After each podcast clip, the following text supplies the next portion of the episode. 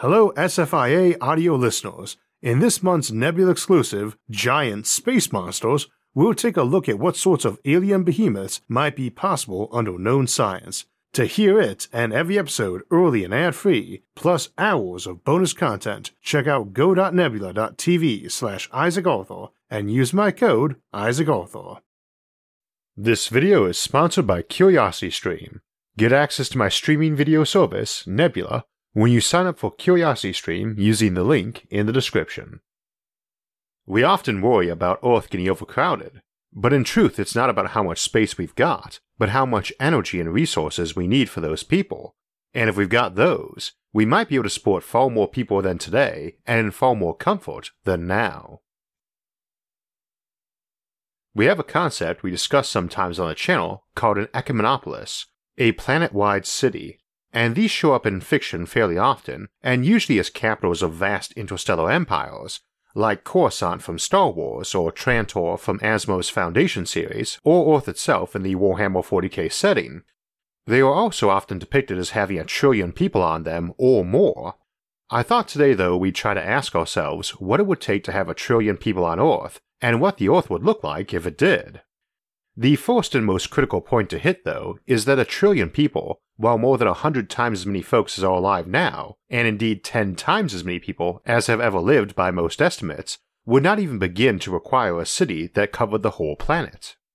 Earth has a surface area of approximately half a billion square kilometers, or 200 million square miles, about a quarter of which is land, if we assumed we paved over everything, from the deepest ocean to the frozen tundra, a trillion people would have a population density of just 2,000 people a square kilometer, or 5,000 per square mile. That's hardly a small figure, but that's not even a fifth of the population density of New York City, which is not even the most densely populated city in the world. And while those not living there mostly know it for its skyscrapers, indeed few cities have more, they're only a tiny fraction of the buildings there and not where most folks live.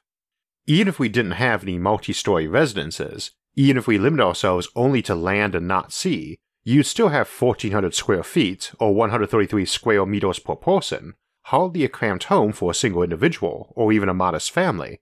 And again, that's no second floor and no basements, let alone towering skyscrapers or vast artificial islands or seasteads.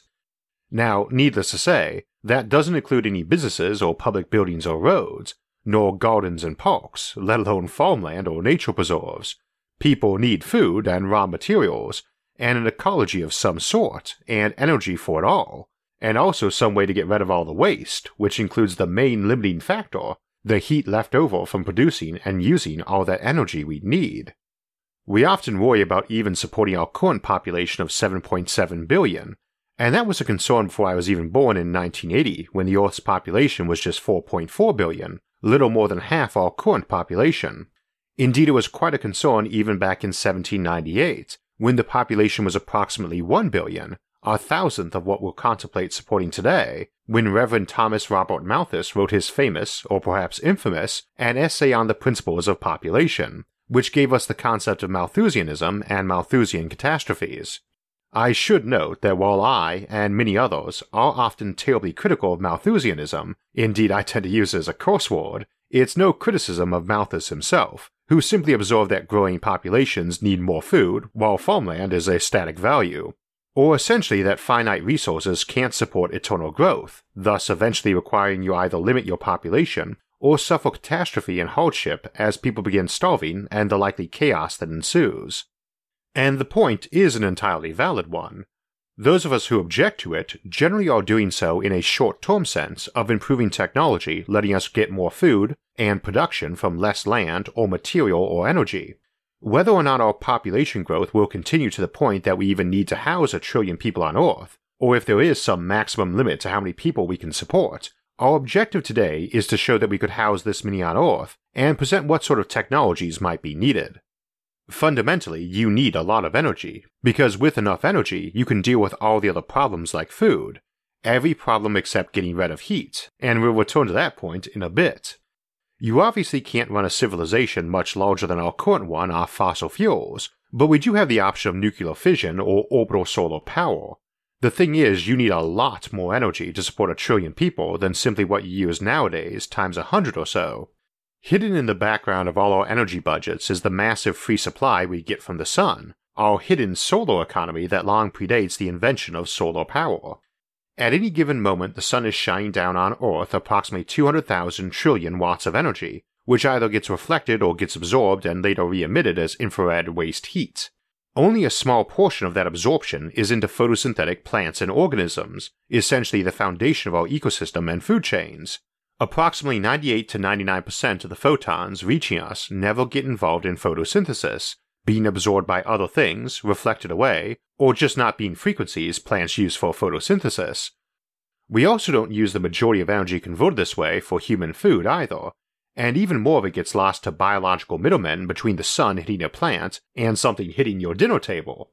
Humans only need about 100 watts apiece of food energy to live, which would be 100 trillion watts for a trillion people. Whereas even if we assume that only 1% of light was used in photosynthesis, that would leave 2,000 trillion watts. Humans would only have to achieve 5% efficiency on using that foundational biomass, that itself is only at 1% efficiency to feed a trillion people. So, yes, we probably could switch over to hyper-efficient plant varieties grown inside greenhouses with high internal reflectivity to feed those trillion people, while probably still keeping a large portion of the Earth's surface as ecological preserves, especially if we were supplementing those preserves with food we'd grown to help ensure biodiversity and long food chain species remain plentiful. Needless to say, switching over our own diets to vat grown genetically modified superalgae or switching our bodies over to be cybernetic or our minds uploaded digitally to run on computers, would also potentially allow a trillion or more people. However, we'll mostly bypass those options for today, especially as these cybernetic or mind uploading technologies do not yet exist, and also could only exist in tandem with other technologies that also permit far more people. As an example, if you can upload a human mind to a computer, it means you already have the capacity to make robots more than smart enough to be doing a lot of work with little guidance up in space, which unlocks options like power satellites and space farms, and obviously orbital habitats and planetary colonization too. Similarly, if everybody's gone cyborg to the degree that they need little or no food, then they can cheerfully live off Earth too, without even needing any habitats like the O'Neill cylinder that we often discuss as future homes for humanity. Our goal today is not specifically to see how we can house a trillion people on Earth with minimum technology, but we will be trying to keep to the lower tech and nearer term solutions. If you've seen our Matryoshka Worlds episode, then you already know that yes, you can rather easily cram many trillions of people on Earth with a few core technologies, and they wouldn't feel very cramped at all. So we are trying to limit ourselves mostly to near-term tech. However, it is worth keeping in mind that even if we were growing at 20th century levels, quadrupling every century or doubling every 50 years, we'd still need seven doublings, or about 350 years, to get to a trillion people. And honestly, such growth rates would probably only occur in a civilization that had biological immortality or close to it, or one that had banned birth control or really put a cultural focus on having as many kids as you can, which is certainly possible but would generally be the opposite direction of where we've been headed in recent generations. It is worth remembering, though, that much, if not most, of our declining growth rates are from a drop in accidental or unintended births and folks starting families later and or keeping them smaller. If you suddenly can extend human lifespans and fertility spans, and if there was not a perceived need to watch our population numbers, that trend could flip right back the other way and then some.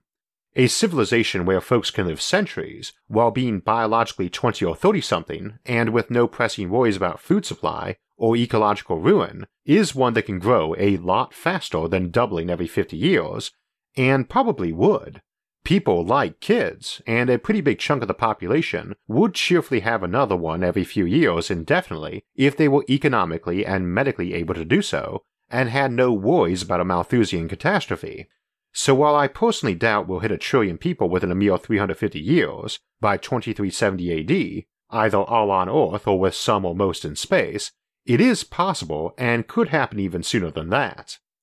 Key notion though, if we're discussing near term technologies, is that 350 years is a long time to discover these, and in general we'd only need one or two of them out of several that would do the trick for allowing that many people, and most all technologies I'd honestly be surprised if we didn't have by the end of this century, This would seem especially true if we have many times our current population to throw at scientific research and technological advancement. For a civilization on the rise, the number of scientists and specialists in general that you have rises faster than your population does, with the caveat that if we grew too fast, we might downward spiral into a Malthusian catastrophe, though probably to no one's surprise, I doubt the former will happen and very strongly disagree with the notion that we're already in one. But that's not the topic of this episode, so we'll list that as an opinion and bypass it for now. Short form, if you've got more people and they're not all busy trying to achieve basic survival or cannibalize each other, you've got way more scientists working on cracking these technologies. So, what are these technologies? Well, there are plenty, but the three big general types would be improved automation, enhanced biological knowledge and manipulation, and superior and renewable energy. Each of these has multiple avenues of development, and each could achieve our goal a trillion people on Earth and in a sustainable way, either by themselves or in tandem with the others. On the improved automation front first, if your robots are really good, it utterly alters your economy, even if that's your only new technology. Almost everything gets cheaper, which includes building stuff like solar panels, batteries, greenhouses for food, the robots that plant, tend, and harvest that food, and very large structures for folks to live in. There are all sorts of pathways available to us that aren't economical right now, but way more productive and efficient if your simple labor tasks are being done by robots. We have a lot of crops we don't grow much because they are labor intensive, even though they produce more calories per acre than most of our staple cereal crops. We also grow stuff under an open sky because glass or polycarbonate greenhouses are quite expensive to build and maintain, but such structures produce an order of magnitude more food per unit of land area and use far less fresh water and nutrients, and those climate controlled facilities are also less susceptible to disease and disrupting the local ecology, or being disrupted by it, such as via a swarm of locusts.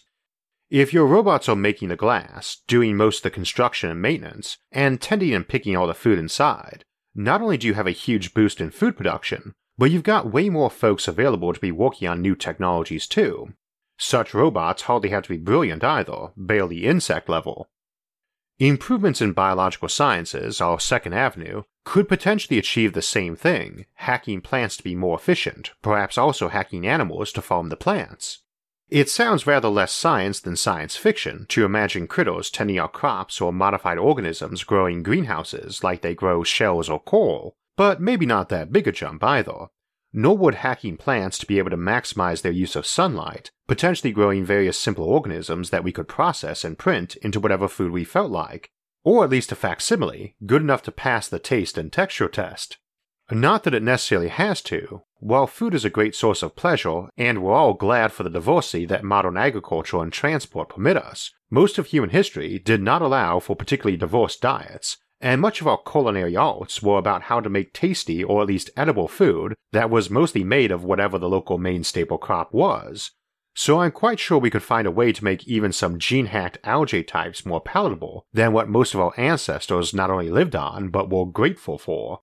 I hate to call us spoiled, and certainly hope our own descendants will regard us as having suffered great hardship compared to them, but our ancestors certainly had it rougher, and the episode is not titled, Can We Have a Trillion People Living in Utopia? Now, the third big one is just energy. If you've got a cheap renewable power supply, you can just flat out grow all your food under artificial lighting. But that power supply can't just be cheap and renewable, it needs to be abundant too. Fusion is obviously one option, though shouldn't be regarded as some magic wand of ultra cheap energy. And indeed, as we mentioned in Power Satellites, it's actually not your best way of maximizing how much electricity you can have on Earth. A fusion plant, by default, like any other power plant, is going to be producing a big chunk of its energy as waste heat, and we can only get rid of so much heat without building some of the more over the top megastructures like we looked at in Matryoshka Worlds.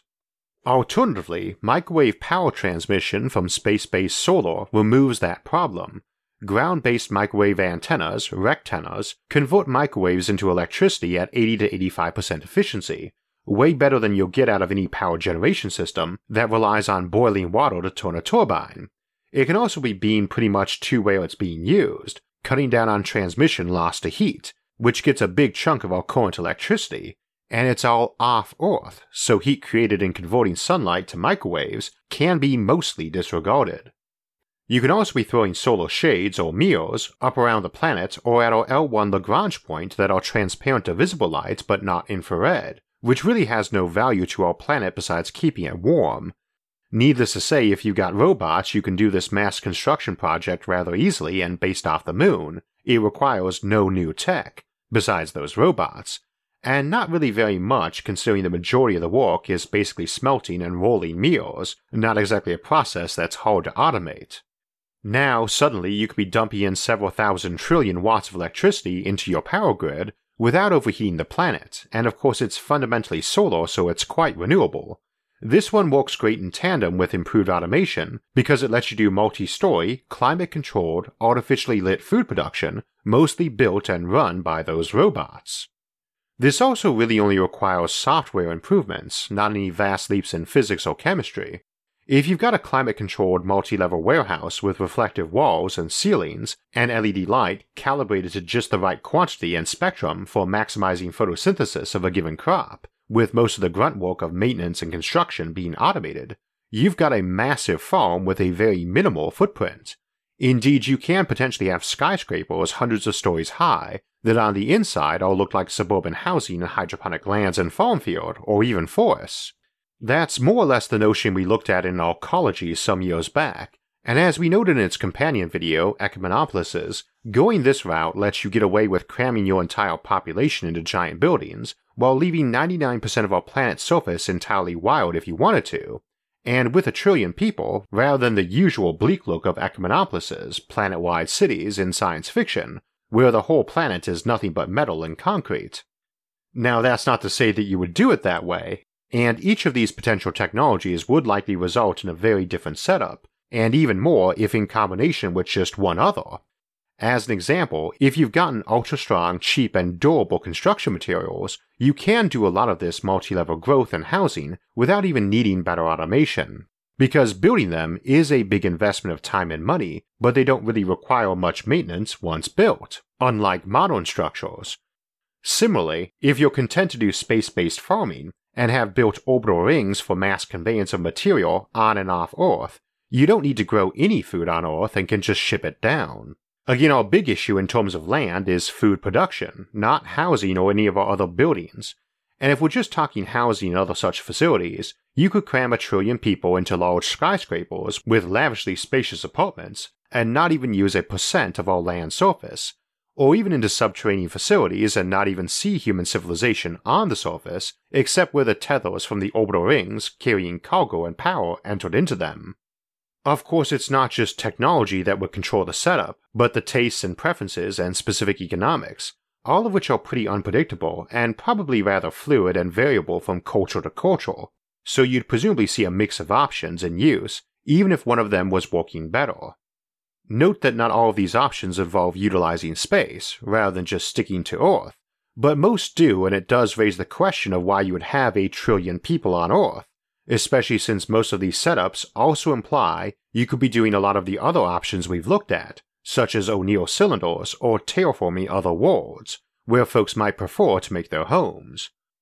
Ultimately, though, for our original question, can you have a trillion people on Earth? The answer would seem to not only be yes, but yes and probably much more comfortably than we live now, and without having to pave over everything to live in some barren world of concrete, metal, and smog. And while to do this probably does require a fair amount of technological advancement, even if we see a spike in population growth, we should still have a few centuries to make those advancements and work out the details,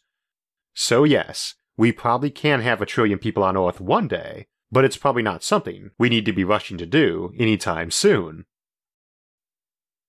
One thing we didn't discuss too much today is how you'd handle all the waste that some ecumenopolis of trillions of people might generate, everything from regular garbage to waste heat.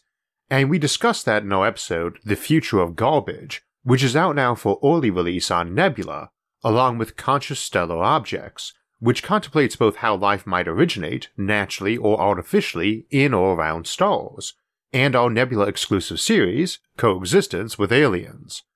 Nebula, our new subscription streaming service, was made as a way for education focused independent creators to try out new content that might not work too well on YouTube, where algorithms might not be too kind to some topics, or demonetize certain ones entirely, or just doesn't fit our usual content. If you'd like to get free access to it, it does come as a free bonus with a subscription to Curiosity Stream, which also has thousands of amazing documentaries you can watch, on top of Nebula exclusive content from myself and many other creators like CGP Grey, Minute Physics, and Wendover. A year of Curiosity Stream is just $19.99, and it gets you access to thousands of documentaries, as well as complimentary access to Nebula for as long as you're a subscriber and use the link in this episode's description, curiositystream.com slash Isaac. This Thursday, we'll return to the Fermi Paradox series to contemplate the scenario where civilizations exist and are talking, but we just can't hear them, in The Fermi Paradox Whispers in the Night. The week after that, we'll be teaming up with our friends over at What If to consider what if life emerged on low gravity planets, and then we'll close the month out with our monthly live stream Q&A on Sunday, March 29th. If you want alerts when those and other episodes come out, make sure to subscribe to the channel. And if you'd like to help support future episodes, you can donate to us on Patreon, which is linked in the episode description below, along with all of our various social media forums, where you can get updates and chat with others about the concepts in the episodes and many other futuristic ideas. Until next time, thanks for watching, and we'll see you Thursday.